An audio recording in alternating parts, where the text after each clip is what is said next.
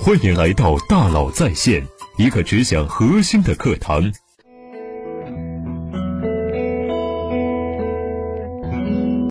今天呢，我想给大家分享一段视频，但是呢，在节目当中呢，大家无法看到，大家可以在腾讯视频里面找一找。这段视频呢，出自一位非常著名的谷歌投资人，他的名字叫做瑞达里奥。他是桥水资金的创始人，桥水资金是目前全世界最大的对冲基金之一，管理基金规模超过了一千六百亿美金，而瑞达里奥的个人资产高达一百八十四亿美元。二零一五年底，桥水基金超越了索罗斯的量子基金，成为了为投资者挣钱最多的基金。从一九七五年起，累计为投资者挣了超过四百五十亿美元，创下了世界纪录。这还不算什么。二零零八年，众多投资银行和投资机构在金融漩涡中倒下，而瑞达利欧却成功预测了这次金融危机，带领桥水基金安然度过了这场浩劫。二零一八年，对冲基金的平均跌幅为百分之六点七，标准普尔五百指数下跌为百分之四点四，而桥水基金呢，在市场一片萧条的情况下呢，它居然实现了百分之十四点六的巨大涨幅。瑞达利奥。他是怎么做的？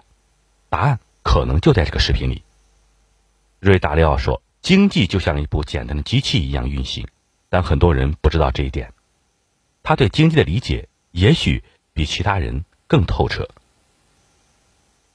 瑞达利奥这个名字呢，也许你没有听说过，但是你一定听说过他写的一本书，叫做《原则》。《原则》的中文版呢，在中国已经卖出超过一百万册。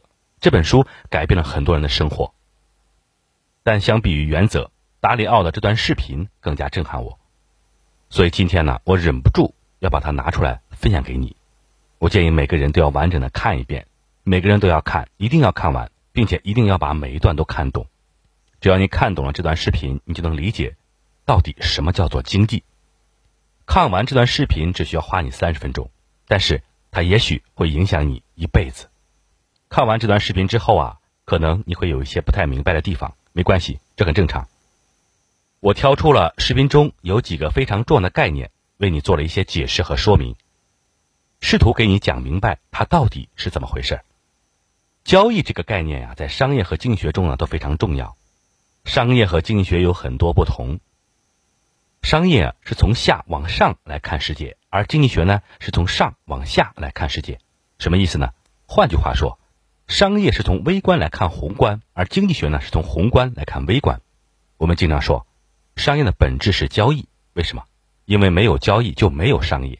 你生产的产品再好，你种的玉米再好吃，如果不跟别人进行交换，那就不会形成商业。当你拿着自己的玉米去跟另外一个养羊的人去交换，这个时候才会形成商业。因为一旦交换呢，就涉及到我用多少玉米才能换你一只羊呢？这是商业中的定价问题。再往后，换了我的玉米的那个人，他会不会吃饱了之后又有能力去养更多的羊，然后再拿羊去换别的东西呢？这就是环环相扣，形成了更多的交易。有交易就会产生交易成本，有交易才会形成商业。所以，商业的本质是交易。商业的视角呢非常微观，就像是站在原子层面来看世界。那什么叫做经济呢？瑞达利奥在视频中讲到，经济是所有市场中的全部交易而构成的。我觉得这句话说的非常好，因为它非常符合商业的视角。你站在经济学的宏观角度，从上往下看，你看到的只是一片江河湖海，你是看不到原子层面的。而瑞达利奥对于经济的定义，直接从上往下一直看到了原子层面。宏观来看呀，经济是所有市场中的全部交易。而微观来看，商业的本质是交易，所以瑞达利奥说啊，理解了交易就理解了整个经济。瑞达利奥是个真正的商人，他是投资家，是创业者，他不是经济学家，所以他能够站在商业的角度来看待经济，也因此能看得更透彻、更深刻。瑞达利奥在视频中说，货币加信用等于支出总额。看到这儿，也许你会觉得困惑，货币可以当做支出，我理解。可是为什么信用也可以当做是支出呢？简单来说，货币是你今天已经拥有的财富，而信用是别人相信你未来可以拥有的财富。所以，信用和货币一样，其实都是财富。货币是你今天的财富，而信用是你未来的财富。今天的财富加上未来的财富，就是你的支出总额。为什么信用是未来的财富呢？我来举个最简单的例子：你今天去吃饭，刷了信用卡，在刷卡时啊，你吃饭了这笔钱其实并不存在，你需要等到月底发工资才能把这笔钱还上。你现在没有这笔钱，但你刷信用卡就先把饭吃了。你看，你就拿未来的财富买了今天的东西，那你今天其实并没有掏这笔钱。餐厅为什么还愿意让你刷卡呢？是因为银行会先把这笔钱垫付给餐厅。那银行为什么会把钱垫付给餐厅呢？是因为银行相信到了月底你会把这笔钱还上的。银行对你的信任呢，就是对你的信用。所以，信用是未来的财富。货币是今天的财富，信用是未来的财富。今天的财富加上未来财富，就等于你今天可以支出的总额。这句话非常重要，理解了这句话呢，后面的很多疑惑你就能迎刃而解。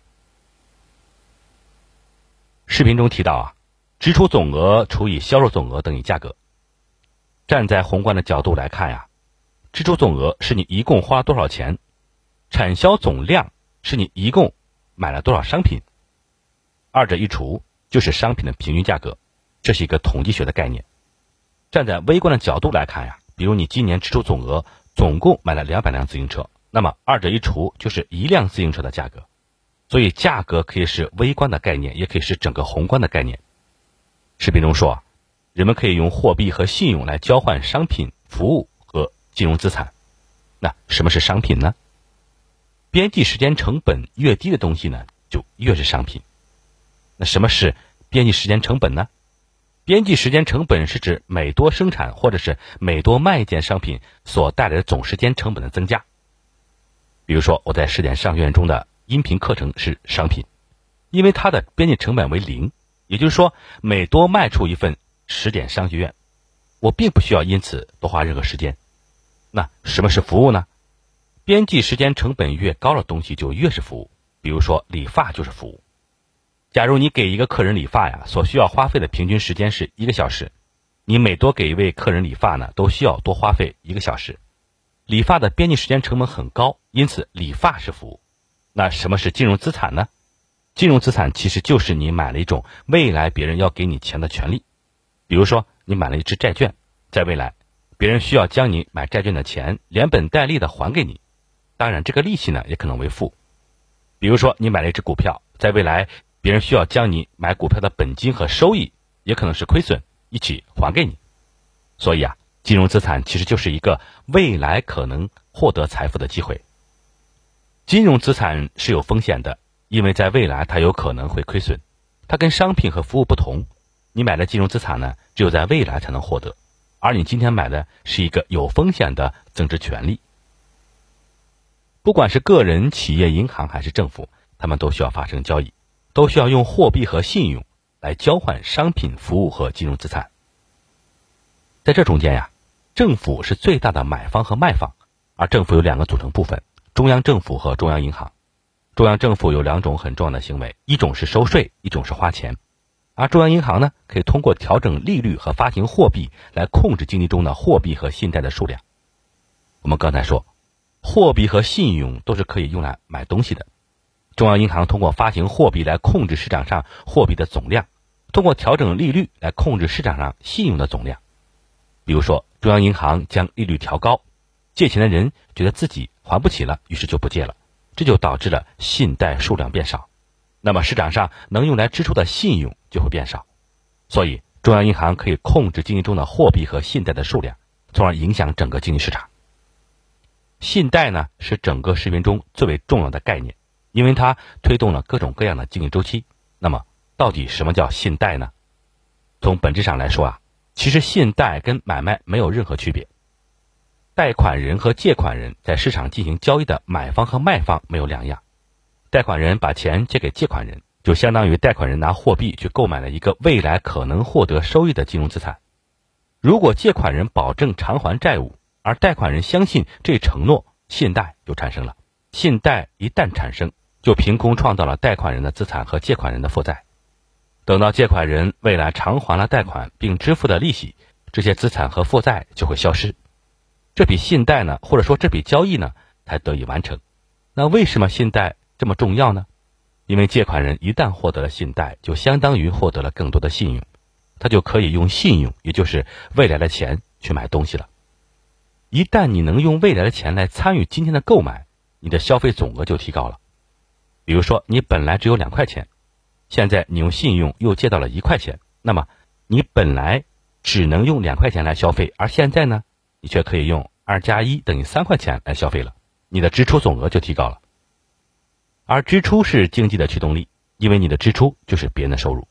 为什么说你的支出就是别人的收入呢？当你的支出从两块钱变成三块钱的时候，那么就一定有一个人本来能挣两块钱，而现在能挣三块了，他的收入也就从两块钱变成三块钱。他的收入一旦从两块变成三块，那么他可以支出的钱也同时从两块钱变成三块钱。同样的道理，那就又有另外一个人本来能挣两块钱，而现在能挣三块了。那这个人的支出也同时从两块钱变成三块钱，以此类推，这样环环相扣。就因为最初一个人的一块钱的信贷，导致最终在整个经济中，每个人挣到钱多了一块，同时每个人支出也多了一块。这听上去非常神奇。就因为一个人借了一块钱，而最终每个人挣的钱都多了一块。你知道，在计算 GDP，也就是国内生产总值，一定程度上代表了某个国家经济的繁荣程度。需要考量四个比较重要的参数，一个是消费，一个是投资，一个是政府购买，还有一个是进出口。消费、投资和政府购买，这都属于支出，支出总额来自于每一笔交易。我举一个最简单的例子，假如过去大家都以两块钱进行交易，四个人之间发生了三次交易，那么过去的支出总额就是二乘三等于六块钱。假设没有进出口额，这个时候的 GDP 就是六块钱。现在有一个人借了一块钱，所有人支出都因此都变成了三块钱，那么现在的支出总额就变成了三乘三等于九块钱，GDP 就变成了九块钱。就因为一块钱的借贷，GDP 就从六变成了九，一块钱的借贷撬动了 GDP 的乘数级增长。所以，通过借贷可以放大信用，就可以刺激整个国家的经济发展。理解了这一点啊，你才能理解后面的周期的概念。什么叫周期？刚才我们说了，人们可以用货币、信用来交换商品、服务和金融资产。货币是今天的财富，信用是明天的财富。所以换句话说呀，就是人们可以用今天的财富和未来财富去消费，但是未来的财富今天不存在，而你居然能用它来买东西，这是因为别人相信你未来会创造出，才还给他。这就意味着你今天所买的东西，甚至要多于你今天所创造的财富。今天你还没有把未来的财富创造出来，你就已经提前消费了。而如果你用未来的财富提前消费，那总有一天你就必须通过生产出商品或者是服务，跟别人交易，创造出财富，来把提前消费的还清楚。长远来看呀，你的消费一定要等值于你所创造的财富，不然你买的东西是从哪里来的呢？而借贷呢？让我们今天的消费大于今天创造的财富，在刚才的例子中啊，因为一块钱的借贷呢，GDP 就从六块钱变成了九块钱。有了借贷，GDP 就会进入一个正向循环，开始呈数级的增长。这个时候啊，经济呢就会迅速上升。可是到了你要需要还清债务的那一天，你今天的消费呢就要小于你今天创造的财富。这个时候呢，你就会变得非常紧张，开始入不凹出了。怎么办呢？你就会减少消费，不怎么买东西了。但是呢，你要注意，你的支出就是别人的收入。你一旦不怎么买东西，别人的收入就会变少。别人收入变少了，他也不敢买东西了。他不敢买东西，另外一个人收入呢也就会变少，另外这个人也就不敢买东西了。于是就进入了一个恶性循环，经济开始快速下跌。直到所有的负债都还清了，大家才又重新建立起信心，开始借贷，经济就会又开始增长，进入一个新的周期。所有曾经的负债都要通过未来的创造弥补回来。明白这一点，你就会明白经济周期的必然性。明白了借贷和周期，你就会明白，经济的发展和衰退不是取决于人们多么善于创新和勤奋工作，而是主要看信贷的总量。而信贷的总量在一定程度上是可以受到中央银行控制的。刚才我们提到，中央政府有两个职能：一个是税收，一个是花钱。税收是收入，政府有了收入呢，就会把它支出，也就产生了购买，产生购买呢，就能够刺激整个经济的发展。而中央银行呢，可以通过调整利率来调整信贷的规模，可以通过发行货币来控制货币的总量。一旦经济到了衰退期，大家开始不借钱了，怎么办呢？中央银行就开始降低利率，降低利率之后呢，大家借钱的成本降低，有一些人就会又开始借钱，有人开始借钱就会刺激经济，经济衰退的速度呢就会放缓一点。可是当经济衰退到一定程度，利率都降为零了，人们还是不敢借钱。就像2008年的金融危机，美国的利率已经降为零，还是无法挽回经济衰退的局面。利率降到零，大家都不发生借贷，可以用来消费的信用就没了。这个杠杆就消失了。这个时候呢，也就意味着中央银行利用利率来调整经济能力呢，已经消失了。这就叫去杠杆化。发生了去杠杆化呢，经济开始迅速衰退。那怎么办呢？问题的核心在于债务负担过重，因此必须减轻债务。这个时候只有四种方法：削减支出、减少债务、财富再分配和发行货币。削减支出是指个人、企业、政府削减支出。这个很容易理解，没钱了你就少买东西，但是这当然不是一件好事。为什么呢？因为你一旦削减支出，别人的收入就减少了，经济就会进入恶性循环。减少债务是指通过债务违约和重组来减少债务，什么意思呢？借款人还不起债务，贷款人就说了：“算了算了，你还是还我一半吧，至少我还能收回一部分，债务就减少了。”这个时候，大家还债的心理压力呢就大大降低了。财富再分配是指把富人的财富分配给穷人，没有了借贷，穷人不敢借钱，而富人借不出去的钱怎么办呢？那就向富人收更多的钱来分配给穷人，这样穷人就能够还清债务，从而使经济进入一个新的周期。发行货币是指呀，央行印出更多的货币，印出更多的钱，然后大家拿这些钱去还债，这样也可以清掉债务。削减支出、减少债务、财富再分配和发行货币。本质上都是在减少债务，从而使经济重新进入正向循环。在视频的最后啊，瑞达里奥给我们提了三个建议：第一，不要让债务的增长速度超过收入；第二，不要让收入的增长速度呢超过生产率；第三，尽一切努力提高生产率。具体是什么意思呢？我们来一条条看。首先，不要让债务的增长速度超过收入，因为债务负担最终会把你压垮。你的收入来自于你创造的财富，你创造的财富越多。你获得收入呢也就越多。一开始也许你有很多收入和一点点债务，这个时候呢，你觉得收入远远大于债务，这对你没有什么影响。但是只关注收入和债务绝对值是不行的，你还要密切关注一个非常重要的数据：收入和债务的增长速度。如果你的债务比你收入增长速度要快，那你就要非常警惕了，因为总有一天你的债务会超过你的收入。这个时候你没有那么多收入可以还掉债务，怎么办呢？你可能就被迫出售资产，那如果你没有资产呢？那你就失去了信用，被列入信用黑名单，在未来的信用社会里啊，寸步难行。中国刚开始改革开放的时候呀，有这么一个段子：中国人怎么买房？中国人买房的办法是存钱，等八十岁终于存够了钱，买了房子，没住两天就寿终正寝了。那美国人怎么买房呢？美国人买房的办法是借钱。刚工作呢，就向银行借钱买了房子，住了一辈子，终于把钱还完了，然后寿终正寝。听完这个段子呀，很多人都觉得，那我还不如像美国人一样借钱买房呢，好歹能住上几十年。但其实呢，这是有一个隐含前提的，这个隐含前提就是这个人一辈子创造的财富要至少等于或者是大于他所借的债务，不然就出问题。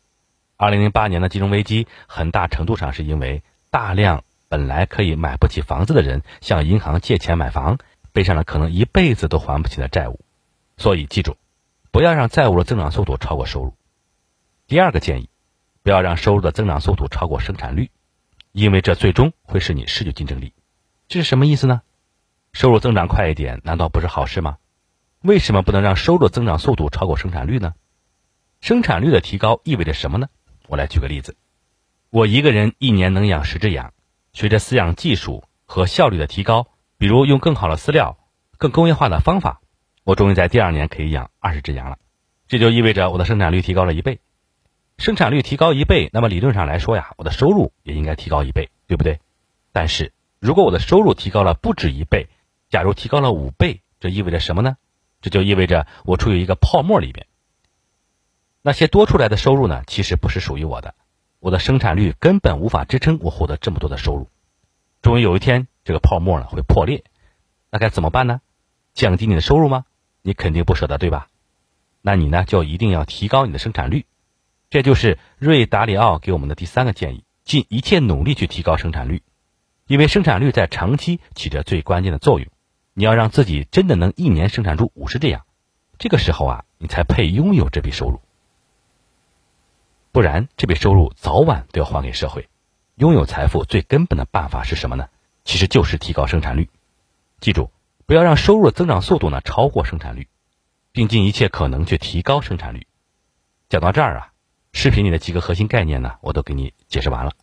我们来简单做一个小结：第一，商业的本质是交易，而经济是市场中全部交易的总和；第二，商业是从下往上看。是从微观来看宏观，而经济是从上往下看，是从宏观来看微观。第三，那什么是交易呢？人们可以用货币和信用来交换商品、服务和金融资产，这就是交易。第四，货币加信用等于支出总额，货币是今天的财富，信用是未来的财富。第五，那如何提前获得未来财富呢？通过借贷。第六，有了借贷，你的支出就会变多，而你的支出就是别人的收入，因此。别人的收入呢就会变多，别人的收入多了，你他的支出就多了，另外一个人的收入呢也会变多，于是进入个正向循环。所以当借贷参与到交易里面的时候啊，交易总额就会呈数级上升，经济上看上去蓬勃发展。第七，可是你借的越多，你未来需要偿还的就会越多。当你发现你需要偿还的债务呢大于你能创造的财富呢，你就会开始减少消费，你的支出呢就是别人的收入。你的消费少了，别人的收入就会减少，他们呢也会减少消费，于是就会进入一个恶性循环，经济开始快速下跌。经济蓬勃增长加上经济快速下跌，这就是一个短期的经济周期。只要信贷存在，就必然会有这个经济周期。这段视频呀，把经济、金融、商业中的几个特别难理解的概念，用一整套逻辑串联起来，把经济运行的基本机制啊讲得非常透彻。我今天的分享啊，不是为了把这个几个概念给你重讲一遍。视频里呢，其实呢已经讲得非常清楚了，只是视频里受到时长的限制，有些概念呢可能讲的比较简单，所以啊，我把它们拿出来了给你梳理一遍。搞清楚这些基础概念呀，然后呢，你再回去看视频，也许呢就能完全看明白了。对于每个人来说啊，理解经济运行的基本机制呢都非常重要。你只有理解了这套机制，才能快速做出最正确的经济决策。经济决策不仅仅包括投资、买房，也包括日常的每笔小开销。当你理解了经济运行的机制，就能够更快、更多的积累自己的财富。祝你在积累财富的道路上早日获得你想要的自由。欢迎你加微信幺三五二五五幺六六二九来领取十点商学院的精彩内容。感谢您的收听，咱们明天见。